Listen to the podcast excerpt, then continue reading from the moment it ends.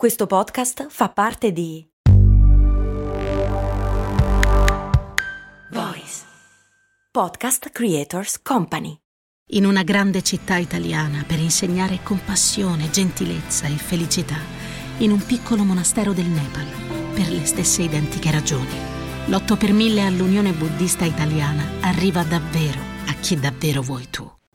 In un mondo di estroversi, gli introversi possono avere dei momenti di difficoltà per farsi avanti e brillare. Può essere l'introversione uno dei motivi alla base della procrastinazione? Lo vediamo insieme in questa puntata.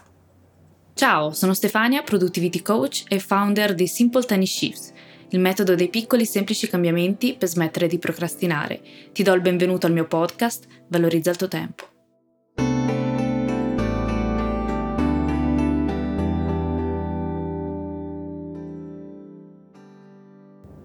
1986, scuola materna dell'infanzia di Fucecchio, provincia di Firenze. La maestra chiese: Chi sa dirmi cosa c'è scritto qua? indicando il tabellone. Una bambina si alzò subito in piedi urlando: Io, io, era Laura, la figlia di una delle maestre. Va bene, Laura, prima di leggere cosa c'è scritto, vediamo se c'è qualcun altro. E per la seconda volta: Nessun altro sa leggere cosa c'è scritto qua? Erika, allora la mia migliore amica, si girò verso di me e mi chiese: Ma tu lo sai cosa c'è scritto? Sai leggere? E io, ma chi? Io? No, no, no, no, non lo so. La maestra lo chiese per la terza volta, ma solo Laura si fece avanti e quindi si rassegnò e finalmente la fece leggere. Ho scoperto anni e anni dopo che la maestra aveva insistito perché aveva capito che io sapevo leggere, ma io non risposi mai, non mi feci mai avanti, anzi, continuavo a negare. Non avevo ancora compiuto 5 anni e ricordo benissimo con quella giornata. Sapevo leggere e scrivere già da vari mesi perché a casa vedevo mio fratello, di 4 anni più grande, eh, studiare e chiesi a mia mamma di insegnarmi a leggere e scrivere, così potevo fare i compiti con lui. Lo feci soprattutto per curiosità, lo feci per me e perché mi faceva piacere stare con mio fratello e condividere questo momento insieme. Quella mattina guardavo Laura con un misto di sbalordimento e forse ammirazione. Non capivo come riuscisse a farsi avanti con, con così tanta sicurezza. Eh, questo è uno degli innumerevoli episodi del mio essere introversa. Crescendo poi ci sono state occasioni in cui potevo sembrare estroversa, ma in fondo in fondo sono ancora quella bambina lì. Forse un po' per paura di sembrare spavalda o sicura, come, come era Laura, la bambina dell'asilo. Quando guardo indietro ai miei vent'anni mi sento così sollevata che ai tempi internet non avesse invaso le nostre vite. Adesso è vero che grazie a internet a 25 anni tanti ragazzi sono già imprenditori digitali, ma credo che con il mio essere introversa, se ci fossero stati smartphone e social network, mi sarei chiusa al riccio e avrei fatto la metà delle cose che ho fatto, come cantare in una ska band o colorarmi i capelli di verde. Nel primo anno e mezzo di Simple Tiny Shifts ho evitato di metterci la faccia. Volevo che il progetto, il mindset, fosse riconducibile non a una persona ma a dei valori. E in più persone hanno cercato di dirmi per mesi che avrei dovuto espormi e poi è venuto fuori che avrei dovuto fare personal branding. Personal branding? Ma chi? Io? No, no, no. Ho risposto esattamente come quando avevo 5 anni. La mia idea era quella di esprimere dei valori del brand, la mission, in modo che tutti potessero riconoscersi senza necessariamente sapere chi, ci, chi, chi c'è dietro. Amici come Jacob, Gabriele e altri continuavano a dire no, non basta, ma con dolcezza mi hanno assecondata lasciandomi fare, lasciandomi sbagliare, sperando sotto sotto che prima o poi avrei cambiato idea. Cosa c'era dietro a tutta questa reticenza? Fondamentalmente una cosa, il mio essere introversa. Jung descrive due modi diversi di relazionarsi con il mondo esterno, l'introverso e l'estroverso. L'introverso è rivolto verso il proprio mondo interiore. La persona estroversa trova soddisfazione e pienezza essenzialmente in fattori esterni. L'introverso si ricarica passando del tempo in solitudine e si scarica nei momenti di socializzazione.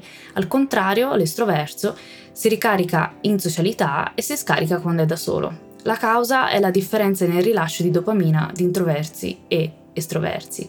E a cosa serve saperlo riconoscere se siamo introversi o estroversi?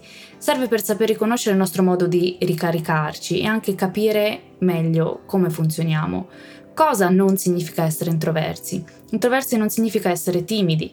Una persona introversa può amare stare in compagnia, ha solo bisogno di ricaricarsi dopo un po' di tempo passato in socialità. Una persona timida non ama stare in mezzo del, alle altre persone o a tante persone e le due cose possono coincidere ma non sono la stessa cosa. Susan Kane scrittrice americana, autrice di Quiet, Il potere degli introversi in un mondo che non sta a smettere di parlare, sostiene che la moderna cultura occidentale fraintende e sottovaluta i tratti e le capacità di chi è introverso.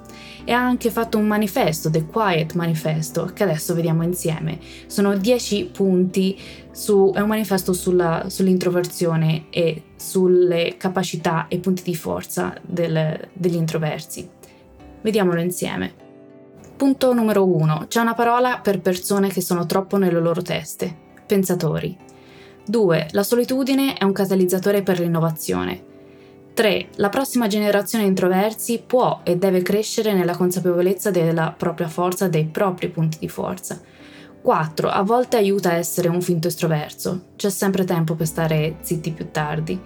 5. Ma alla lunga rimanere fedele al proprio temperamento è la chiave per trovare il lavoro che ami e ciò che conta. 6. Una relazione genuina, autentica, vale più di una manciata di biglietti da visita.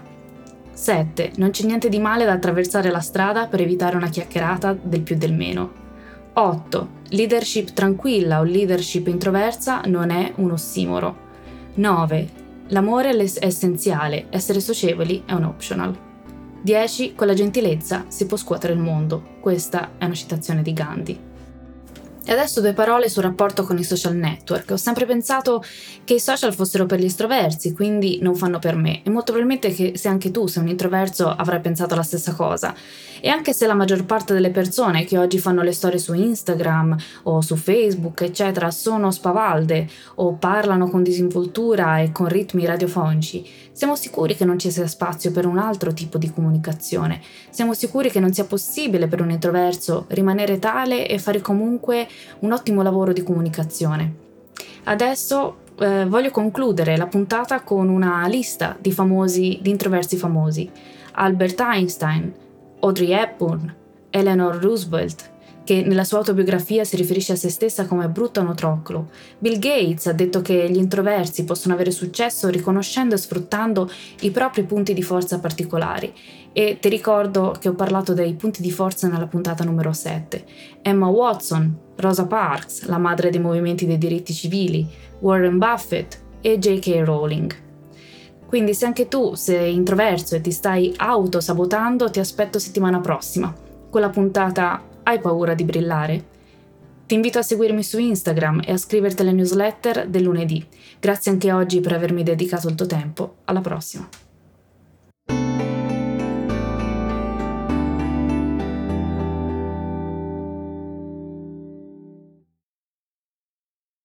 Tra le macerie, per aiutare le vittime delle guerre e delle catastrofi naturali, anche quelle a quattro zampe l'8 per 1000 all'Unione Buddista Italiana arriva davvero a chi davvero vuoi tu. 8 per 1000 unionebuddista.it